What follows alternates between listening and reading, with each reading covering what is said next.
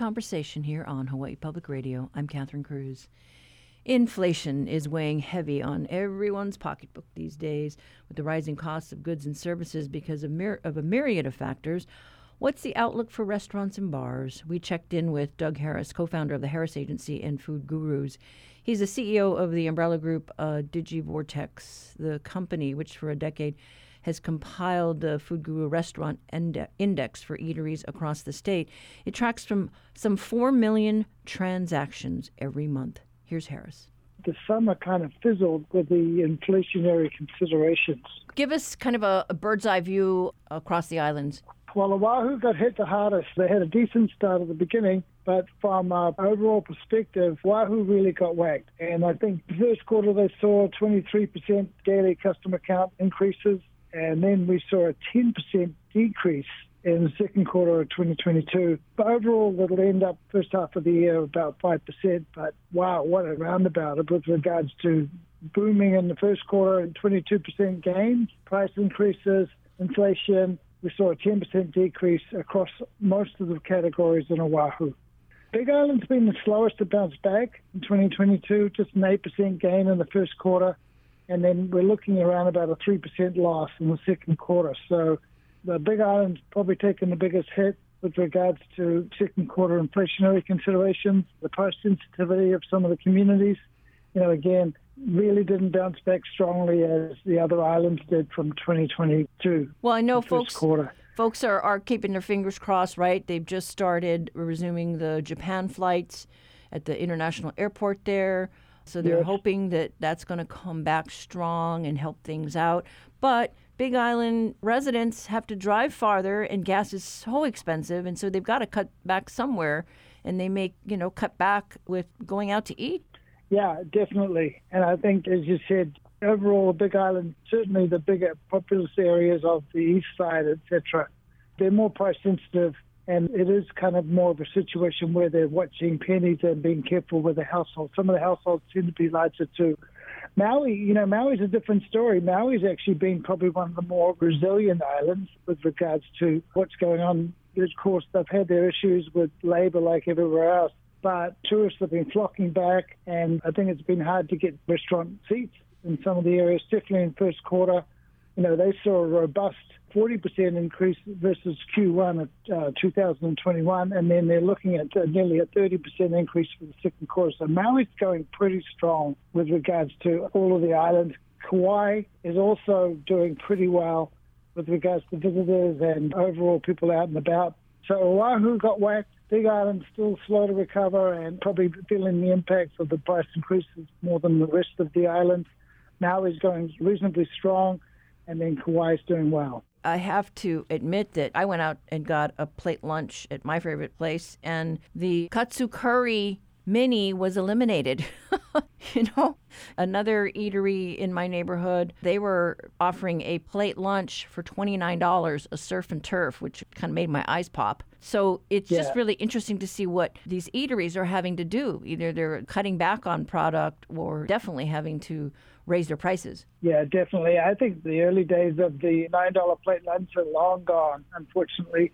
And I don't know whether we'll ever see them again, to be quite frank. And I think everybody's very conscientious of trying to keep their prices as affordable as possible because we are in a very price sensitive market. But at the same time, you've got to stay in business. And I think we're still going to see a lot of backlash coming through in the third and fourth quarter. We are chasing soft quarters, so we will see year over year gains maybe in the fourth quarter, but at the same time, it's not looking like the inflationary pressures are going to ease off anytime soon. Although nationally, we are seeing some declines and we are seeing a lot more labor coming back into the market. So hopefully that'll come into Hawaii soon, but we're not seeing it right now.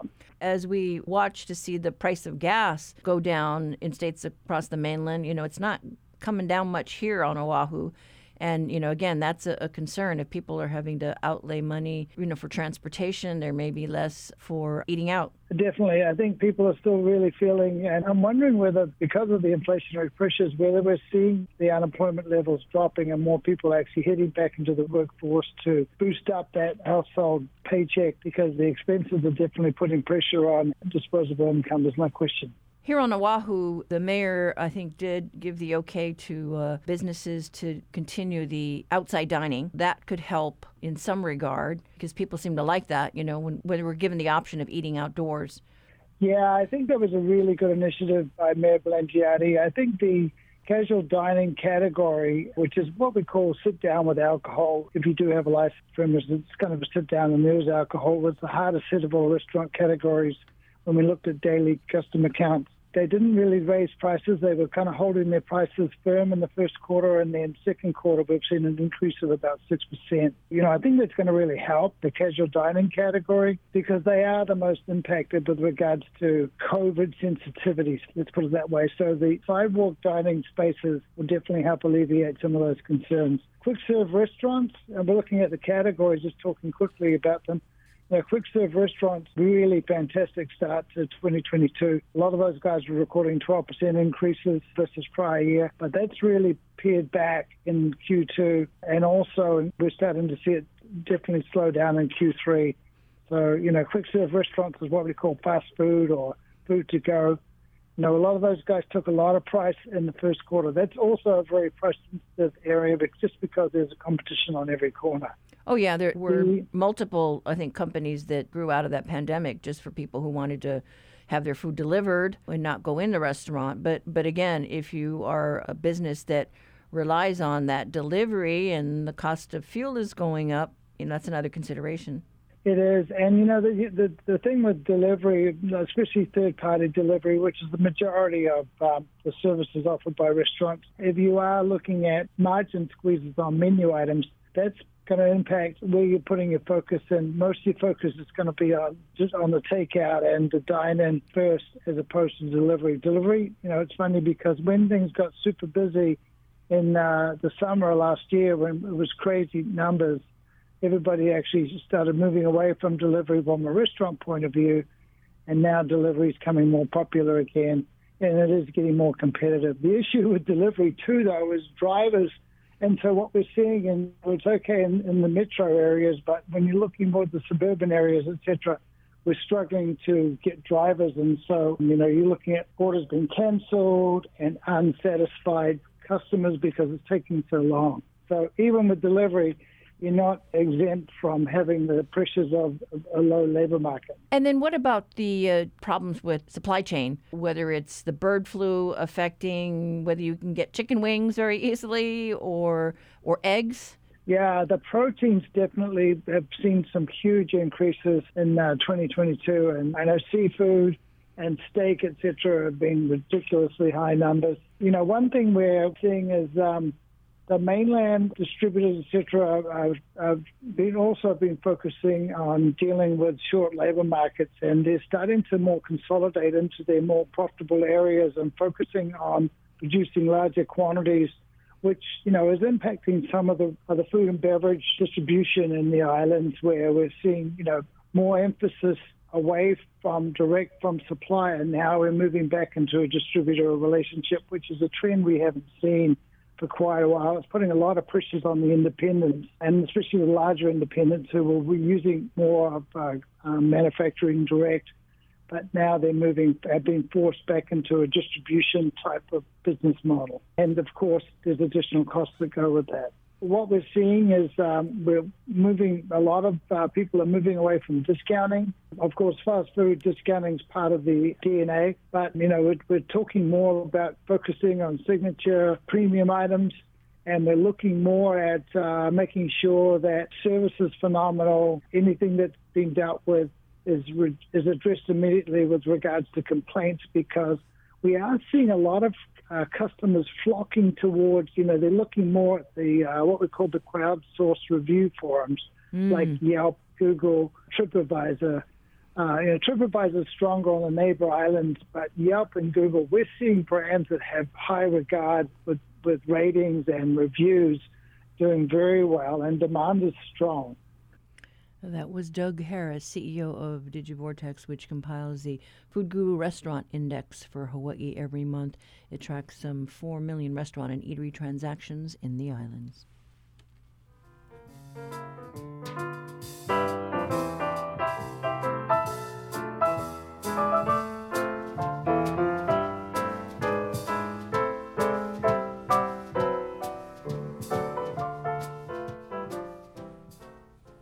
This is The Conversation on statewide, member supported Hawaii Public Radio. Coming up, your backyard quiz. Oni hoa, ole hua, oni hau, o kauai, o ahu,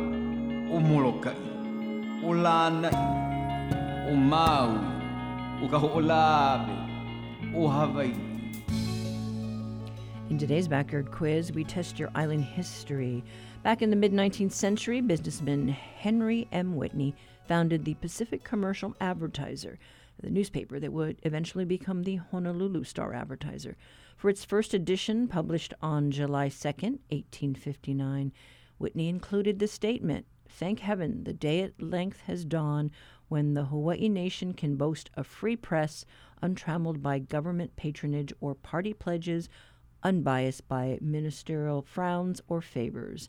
26 years later, the leaders of the Pacific Commercial Advertiser decided to expand the organization's reach by altering specific aspects of its operations. On May 1st, 1882, the organization made one major change to its operation. And for today's quiz, we're wondering if you know what that was. Call 808 941 3689 or 877 941 3689 if you know the answer. The first one to get it right gets a reusable tote bag.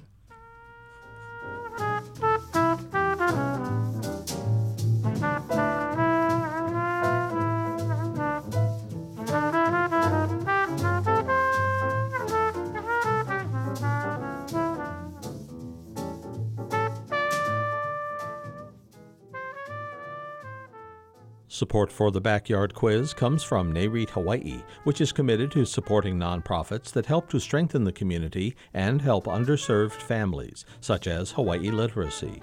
NAREITHawaii.com.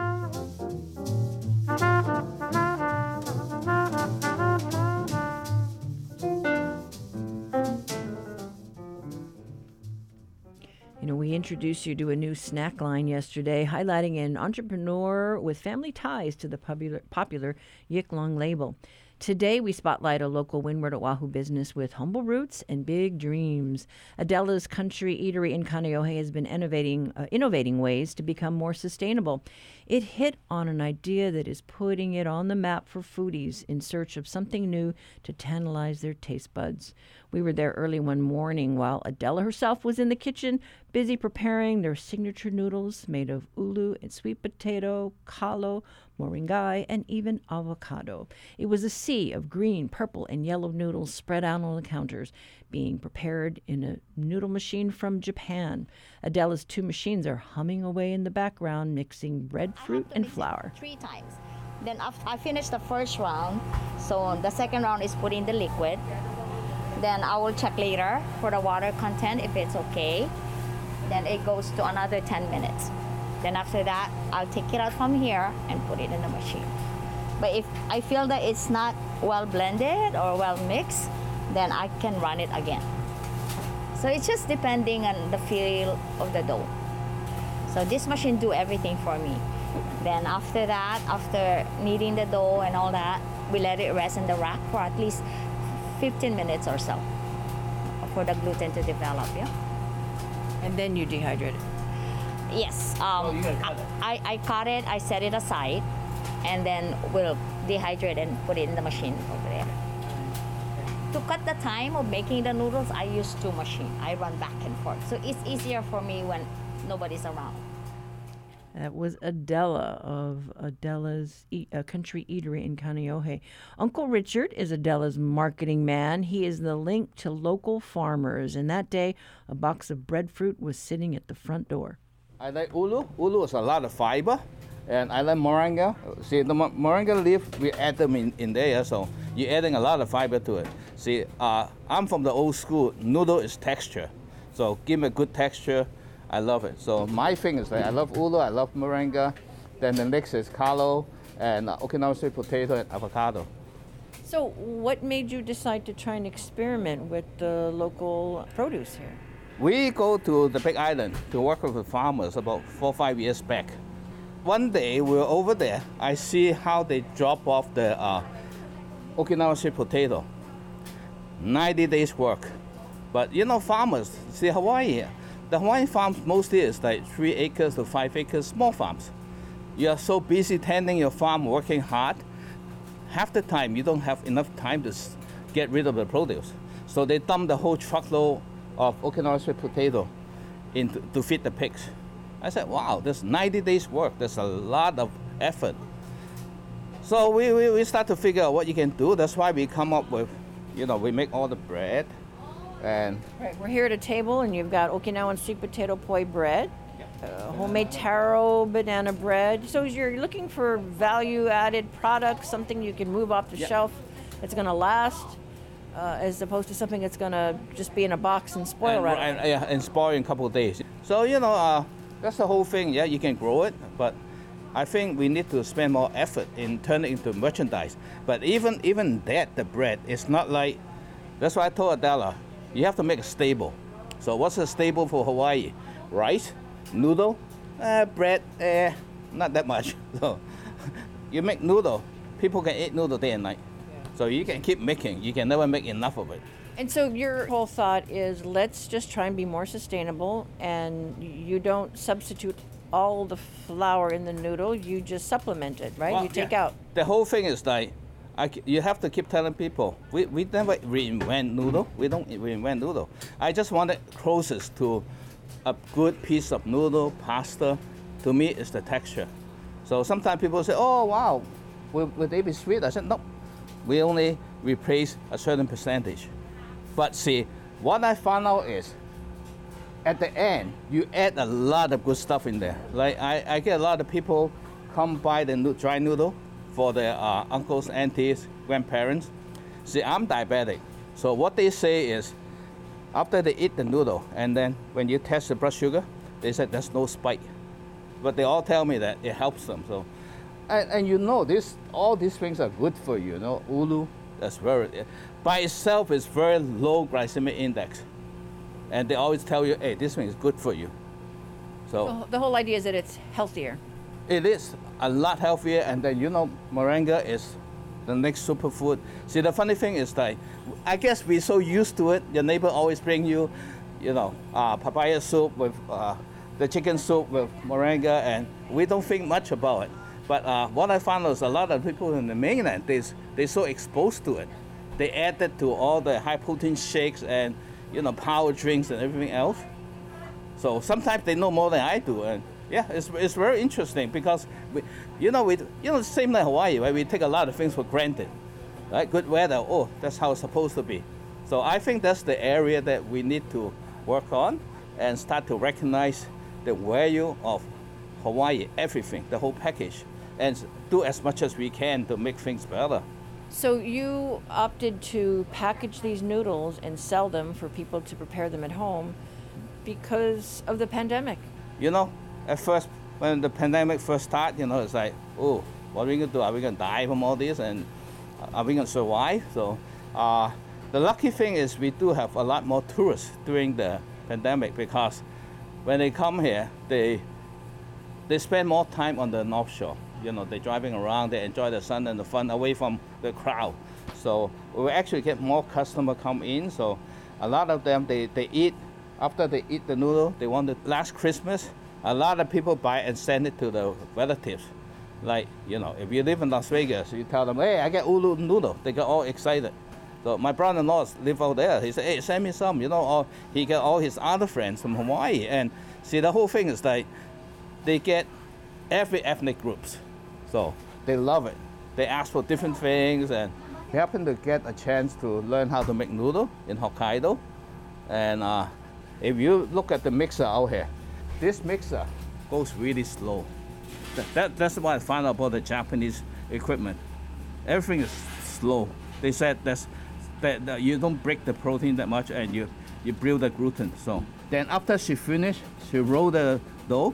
She gotta let it rest for a minimum of about 35 minutes, 40 minutes. But actually, the longer you can leave it out there, better off it is. The texture come nicer.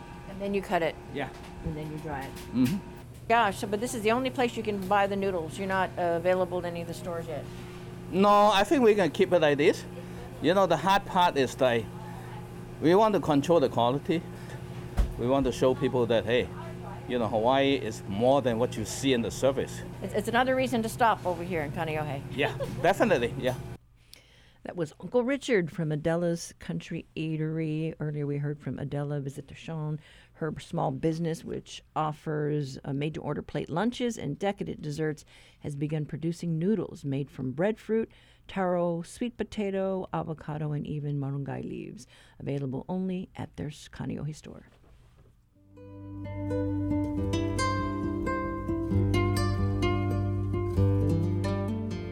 Support for HPR comes from Blue Note Hawaii, located in the outrigger Waikiki, presenting Beat Lele, an ukulele tribute to the Beatles, with two sets nightly this Friday and Saturday. Tickets at BlueNoteHawaii.com.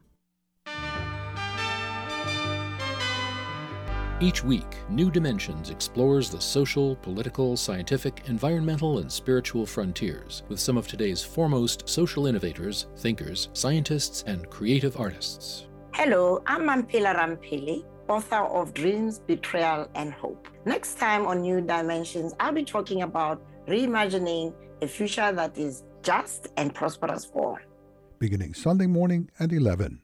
Support for HPR comes from the Honolulu Museum of Art with the evening event Palette on August 27th, a museum wide celebration of food, drink, and art featuring local restaurants, bars, and entertainment. Tickets at honolulumuseum.org.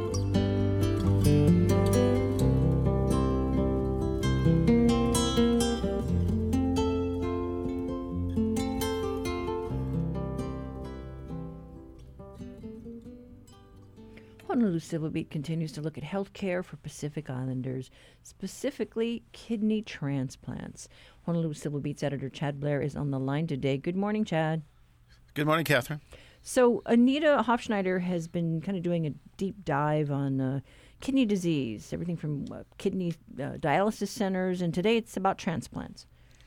It is, and I should say Anita is not here today because she's actually uh, back in Saipan and and uh, looking broadly, as you say, at health issues affecting Native Hawaiians, Pacific Islanders. This story does, uh, in fact, focus on kidney transplants and the struggle of Pacific Islanders, which includes Native Hawaiians, of course, uh, to to qualify to meet the criteria. Uh, to get a kidney transplant, uh, she actually looked at the data nationally and crunched it, and it turns out, um, perhaps, well, disappointingly, uh, disproportionately, these groups of people really are not getting the help they need when you compare it to other groups, particularly whites, uh, Asians. Uh, she actually opens her story with um, a 60 year old woman, a Native Hawaiian woman who lives in Laie, and her whole life is practically scheduled around medical appointments, dialysis, and so forth. She's been waiting for some time uh, to get uh, off that wait list for a transplant, and it just has not happened yet. She is not alone. Well, it's interesting. I mean, you know, the rates for kidney failure is really high for Pacific Islanders, like four times. It is, and, and there are some other factors. There are some factors for that. One is there tends to be higher rates of smokers. There are uh, diseases that are more prevalent uh, with these groups, um, diabetes, hypertension. Uh, that only contributes to the problems. But, but others are are, are cultural. Uh, many of these groups are, are caregivers for their for their elders, for uh, family members that are sick. They may themselves not actually have a caregiver. They may not have the financial resources to to uh, qualify uh, for a transplant. And there's language barriers as well. We, we, must always remember English is not necessarily the first language spoken for people. So when you throw these things all together, it helps explain why there's this struggle to get kidneys. Uh, but what Anita really, I think, ultimately is doing, and she does say so in her story, is raising the question: Is does this really amount to discrimination? Mm. Yeah, and you know you you've got a lot of uh, Micronesians that are on on that wait list, and if you know you there aren't that many t- transplants, you know, for that community. That's a oh, that's a challenge. Right, or or medical literature translated into Chuukese, for example, or Marshallese. Uh, Anita did talk to a lot of the folks at. Um, Kokua Kalihi Valley, which of course serves a lot of Micronesians, but she also talked to the medical director at the Queen's um, Transplant Center, and this is the only one that Hawaii has. It's here in Honolulu, and the medical director said, "Look, you know, we we definitely don't discriminate based on race and ethnicity." this problem, uh, kidney disease, end stage renal failure, that, that crosses all all backgrounds. Uh, but there is a wait list, and, and, and to and to qualify to meet the criteria, you got to be pretty pretty healthy to begin with. Even though you're having these problems with your kidneys, uh, you have to, you can't be mentally ill, you can't be homeless, you can't have a history of being a heavy smoker or a heavy drinker or a drug user, uh, a history of strokes, history of heart attacks. You can see how that starts to whittle mm-hmm. down, you know, people that might be eligible. Uh, but the other thing that this medical director at Queens happened to say, and I think it's an, an important point in Anita's story. Hawaii, for whatever reason, doesn't receive as many donated kidneys, uh, you know, that meet certain blood types, uh, mm-hmm. as do other locales. That only contributes to this extremely long wait list. Well, I think one thing that struck me was she talked to uh, the doctor over at uh, Kokua Valley, Kalihi Valley, David Derauf, and he said in the yes. 30 years that he's been there, he's never known a single patient – with kidney failure who got a transplant. I was like, wow. Right. It's, it's a sad factor. And, and by the way, nationally, uh, it's Latinos and blacks uh, who disproportionately uh, have this same struggle. So uh, Anita's raising some very good questions. It's the lead story and, and, and getting a lot hits. By the way, she just tweeted out saying, I'm a Pacific Islander too. And yes. so uh, these are, as, as are you. I know that. Mm-hmm. So, yeah, no, a good story. But thank you so much, Chad. Thanks, Catherine. That was uh, Honolulu Politics and opinion editor Chad Blair with today's reality check. To read Anita Hofschneider's story on this issue, visit civilbeat.org.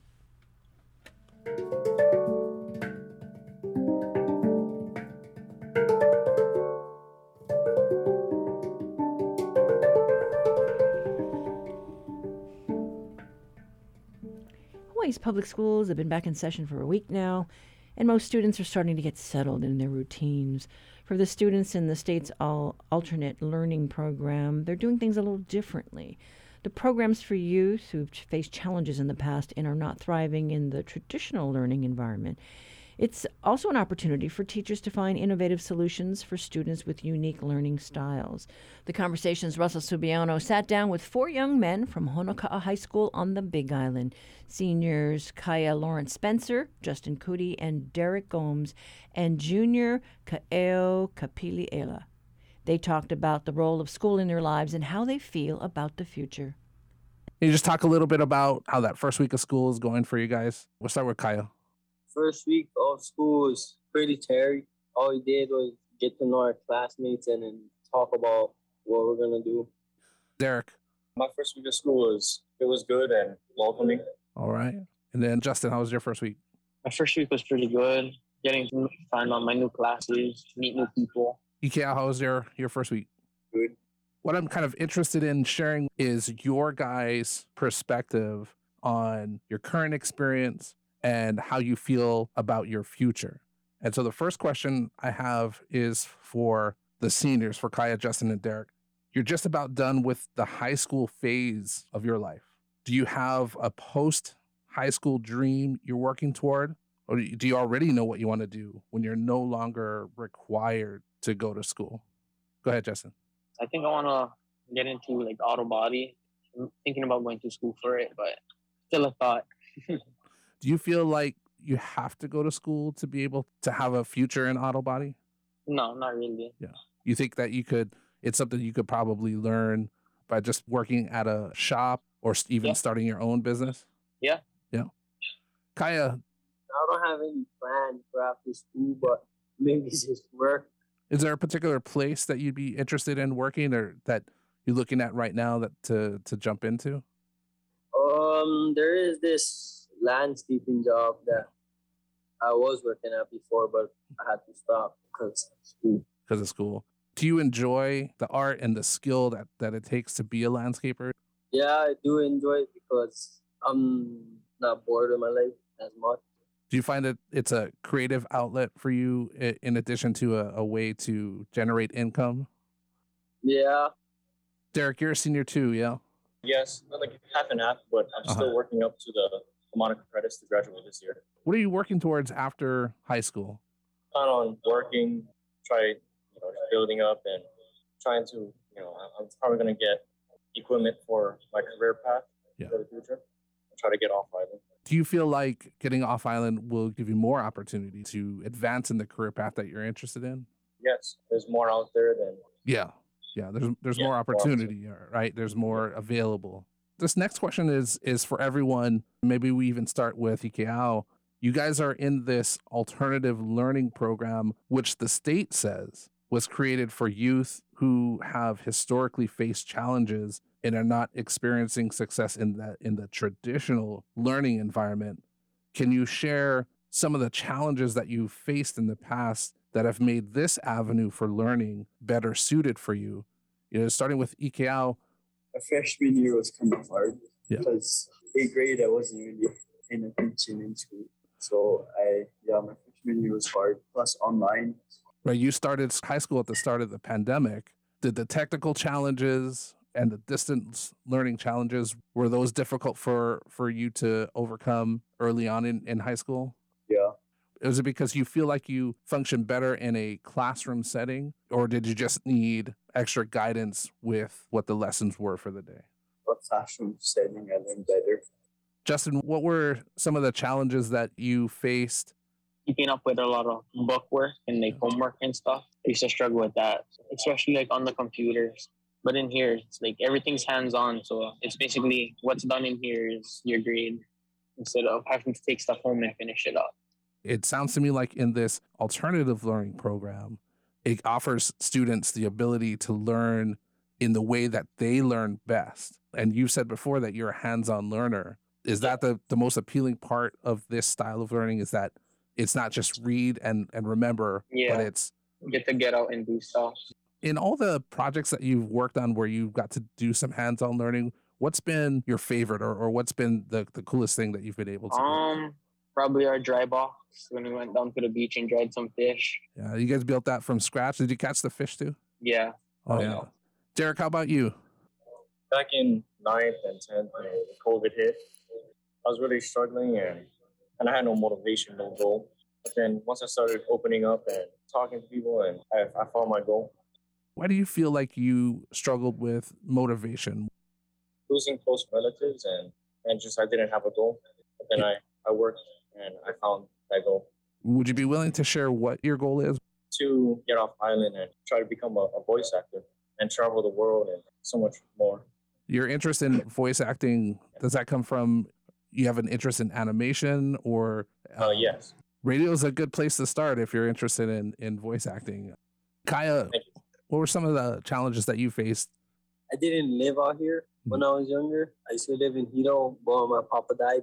I came out Waimea and then got raised my whole life. But my main challenge was getting over the fact that I lost him. And football, when I used to play, helped me get through stuff. Sometimes change, right? Change in our lives impacts us in various ways. And this question is for Derek and Ikao. There are some students who fit that traditional school schedule and curriculum just fine. And then there are plenty others who, for whatever reason, see school as more of a process to endure or even something holding them back. What are your thoughts on the idea of school in your life right now? Derek, if you want to jump in. I think there's many opportunities. You just need to find the right class and focus. Don't give up. You feel like you're pretty present in the moment and you're you're not in an especially big hurry to move on to the next phase of your life. Oh, yes. Yeah. And I learned a lot of things throughout the years. Okay. And and Ikea, what what are your thoughts, man? Just think of it as I like a good future. So I just come to school, do what I gotta do, do it, just get through it. What are you interested in doing after school with the things that you learn? Do you have plans to do more schooling or do you feel more like you want to get into a job right away? Get into more schooling, I get my contractor's license, start my own business.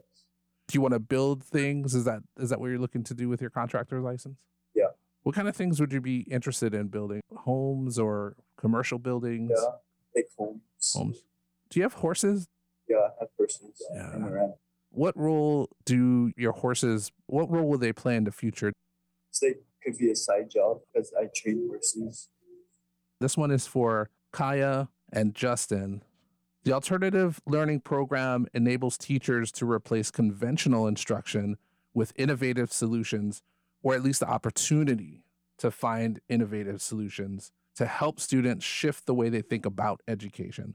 What do you hope to learn this year or have the opportunity to do this year that you feel will best prepare you for your next phase in life? Go ahead, Justin. I want to go to that UTI meeting and probably sign up for it and see what happens from there. Can you talk a little bit more about that? What, what does UTI stand for? Universal Technical Institute. Okay. Okay. The UTI. Okay. Is there one on the island or, or do you have to travel No. to go to one?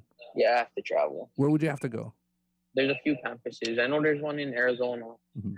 I'm not sure where there's other ones though. Have you been to the mainland before? Is that something that interests you doing more traveling I've or been living? there Yeah. a couple times, but I don't know. I get homesick pretty fast. So Kaya, what, what are your thoughts? Just get all my knowledge that I can that I haven't before. Do you think the school um, is geared to give you the kind of knowledge that you need for that next phase? You know, you were you were talking about going into landscaping. Will the school is have the opportunity to kind of help you get down that path? I don't think so. If the school asks you to landscape a, a section of, of the school, is that something that you'd be interested in in doing for them? If there was a big hedge on campus, could you shape it into the shape of a dragon?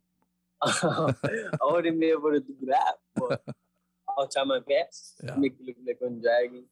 What would you need to be able to do a dragon on campus? Probably shape it out of wood. That'd be kind of cool. This one's for everybody. We seem to have a handle on the pandemic at the moment. You know, you would think that it, it would be something that was hopeful, that would be a source of big hope for us. But some of the pandemic's repercussions, like this supply chain issue that is making air, the cost of everything go through the roof, that presents a whole new set of issues to address. Are you hopeful about the future or do you worry about what it may hold? Derek, what do you think? For my future or I think I think for the future as as a whole, you know, when when we look at our community, when we look at our island, our state, yeah, there's always a way. When you think about the cost of everything, Derek, does that worry you a little bit? The price of things, yeah, that's it's kind of harsh. How much is gas in Honokaa? I think it's almost six dollars. Almost six. Something. All right, Justin, uh, I think it's just gonna get worse. Yeah. what why do you think that? I don't know. I think everybody's just gonna try and make it their own thing, and then everything's just gonna get expensive. I don't know. They're gonna end up with all kind of new diseases. I don't know. It's just gonna be crazy. I think I could see how you would think that. If you look at the past and the pandemic, and then monkeypox now, one could think that that that trend will continue. What do you think would have to happen for y- for your future to be more hopeful? Mm, get some honest people running this place. That's a good point. The the leaders, yeah, the political leaders, the business leaders. EKL, what what are your thoughts, man? I don't know. It's kind of like I'm kind of like in the middle. It depends who the next governor. Is. So you think the state leadership will play an important role? Yeah. If you had the chance to vote, do you know who you would vote for for the next governor? So You, oh, you, who would vote you for yourself? Okay. What do you think is the most pressing issue that needs to be addressed in the state? What would you address first? all these tourists, You think that the amount of tourists that come to our islands is too much? yeah, Yeah. way too much. All right. And then Kaya, what, what are your thoughts, man? Are you, you hopeful or do you worry still? Still do have hope, but I'm more so worried because a lot of stuff has happened over the years, and most of the signs are getting badder and badder. Do you feel you're prepared for adulthood? Yeah, I feel like I am prepared. My mom guys taught me how to be be a grown up at the right time. Derek, what do you think, man? You ready to be an adult? Yes, I'm basically already one. I'm the I'm the man of the house Mm-hmm. because my father passed away, and it's only my mom. I think I'm, I'm prepared. EKL, what do you think, man? You you prepared? Yeah, I, I feel like I'm prepared. Do you feel like your your family has played a big role in getting you to that point? Yeah, my mom, my stepdad, and my uncle. And Justin, you ready to be Uh, independent? Yeah, I'm ready to get out there, do my own thing. All right, guys, appreciate your time. All Okay. right, have a good one. That was Honokaa High School students Kaya Lawrence Spencer, Justin Cootie, Derek Gomes, and Ikeo Kapili Ela. They were talking about the new school year and their hopes for life beyond high school with HPR's Russell Subiono. We plan to connect with them again next May to see how their school year went and how their outlook on life may have changed.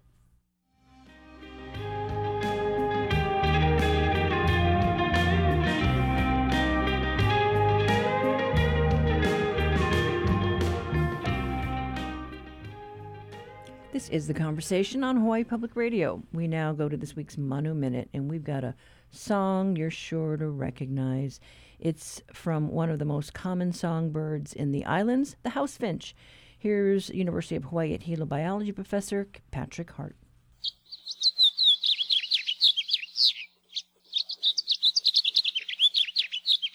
The house finch was first introduced to Oahu around 1870 and soon spread to all the other Hawaiian islands. It is now one of our most widely distributed birds.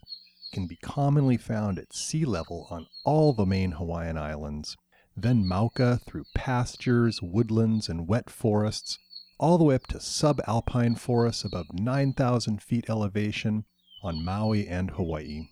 Some people in Hawaii call them papaya birds or Manuai mikana because of their habit of eating soft fruits such as papaya in backyards and orchards, but they also love insects as well as seeds of all kinds and can be commonly found at bird feeders. They're about 5 inches long from bill to tail and are sexually dimorphic, meaning males and females look very different.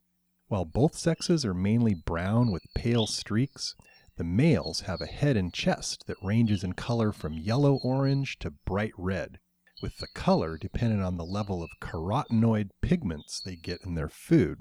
House finch song has been described as a sweet warble and can be heard throughout the year in Hawaii.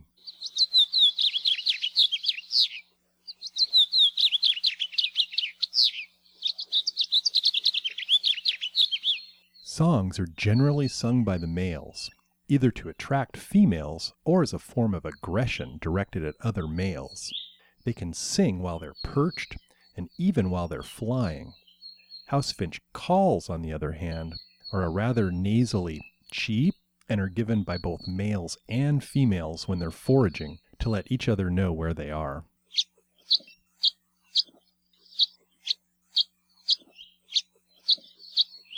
House finch are one of the most common and widely distributed birds across North America. Until recently, they were thought to be the closest living relative to our native Hawaiian honeycreepers. Recent molecular evidence, though, indicates that this distinction now belongs to the closely related rose finch, which is only found in Eurasia. About 7 million years ago, a small flock of these rose finch somehow crossed more than 2,500 miles of ocean, landed in what we now call Hawaii, and evolved into our more than 56 species of honey creepers, many of which, though, have unfortunately gone extinct. For Hawaii Public Radio, this is Patrick Hart from the UH Hilo Department of Biology. Support for Manu Minute comes from Waiakea Water in Hilo, offering alkaline water featuring aluminum bottles and spouted boxes designed for filling personal water bottles. Subscriptions at waiakea.com.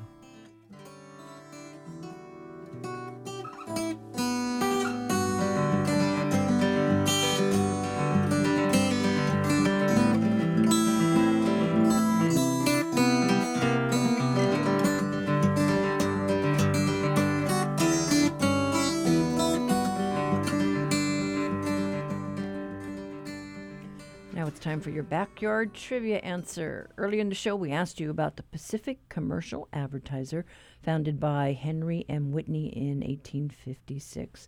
The businessman based his publication on the New York Commercial Advertiser and said that the day at length has dawned when the Hawaiian nation can boast a free press.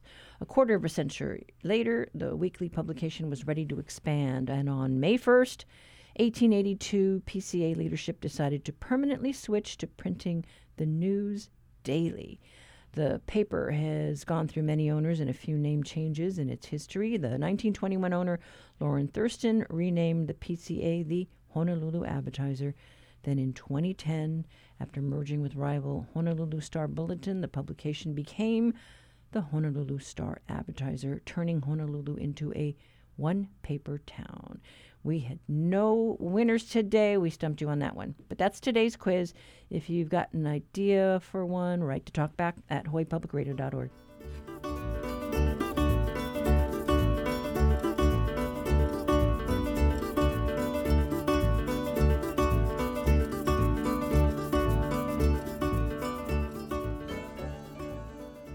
Support for HPR comes from the Hawaii Island Community Health Center, a merger of Bay Clinic and West Hawaii Community Health Center, now providing comprehensive health care on Hawaii Island. hicommunityhealthcenter.org.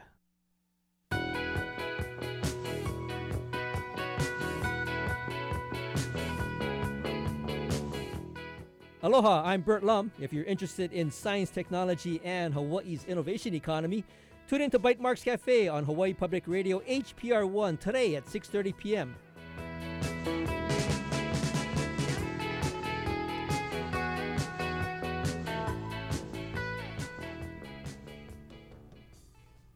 In her two decades long career, Tig Notaro has brought her uh, comedic chops and her signature deadpan style to film, radio, television, memoir, and podcasts. Listeners may know her already from her appearances on The Moth or This American Life or on her own podcasts, Don't Ask Tig and Tig and Cheryl, True Story. She's known for her confessional style, talking about everything from her breast cancer diagnosis to the death of her mother on stage. Hawaii audiences will have the chance to see her live this Friday on her Hello Again tour. The conversation Savannah Harriman Pote uh, spoke with Notaro ahead of the show.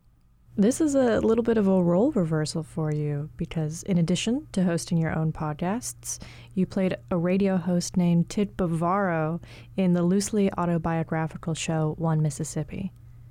The cadence of public radio names gets a lot of attention, so how did you settle on Tig Bavaro for the show?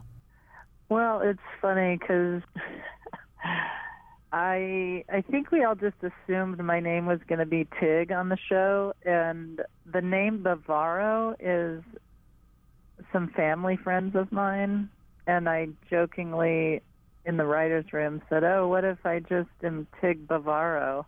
And then I didn't think anything of it until I remember we were filming an episode where I pull up and I see my boxes packed up with the name Bavaro on there. And I I was like, "Oh my gosh. We never revisited that." And I guess my name is Tig Bavaro. And just looking at your numerous credits in comedy, the one project that might seem like a little bit of an outlier is your role in Star Trek Discovery as the character Jet Reno. How does that role fit into your overall work? My passion is making people laugh, which I think the character does. But also, another passion is to be surrounded by decent people and have a good time. And that's what Star Trek Discovery is. I really enjoy the cast. Everybody is is so fun. There's so many productions out there in TV and film that are not fun.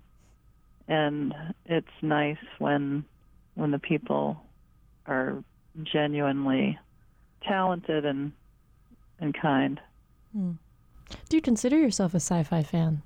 Well, I I watched the I watched Star Trek when I was a kid, and then I also really liked monster movies when I was a kid. The Godzilla movies, or a big crab would come destroy a town, and I did enjoy that when I was young, but I haven't really followed it as an adult, but I am in it now.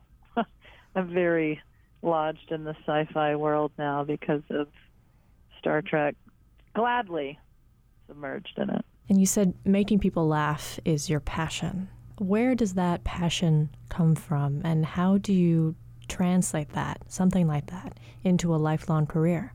I uh, was raised around comedy and funny people and um, watching comedians and SNL and you know stand-up specials and stand-up records and um, my mother was very funny. I was very influenced by her and um, I was the stereotypical class clown and I uh, I just was drawn to it and never imagined I could actually do it as a living.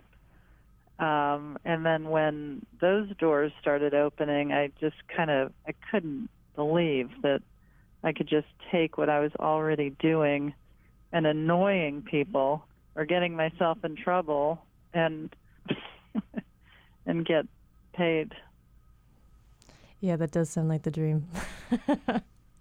I mean, it's insane. It's like I've never understood when people say I don't want to make my hobby my job. It's like why not and then get another hobby?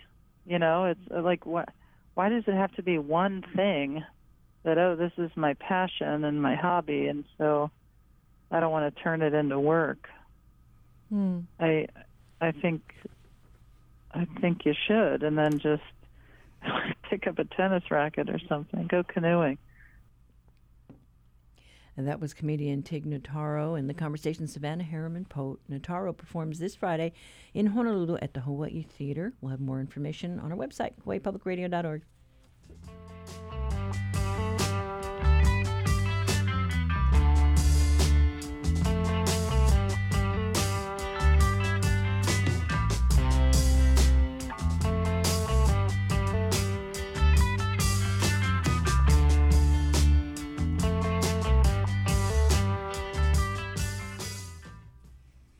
Well, we have to go now, but on tap tomorrow, all about sea urchins. We visit a hatchery which is churning away in the name of conservation and is about to hit a big milestone.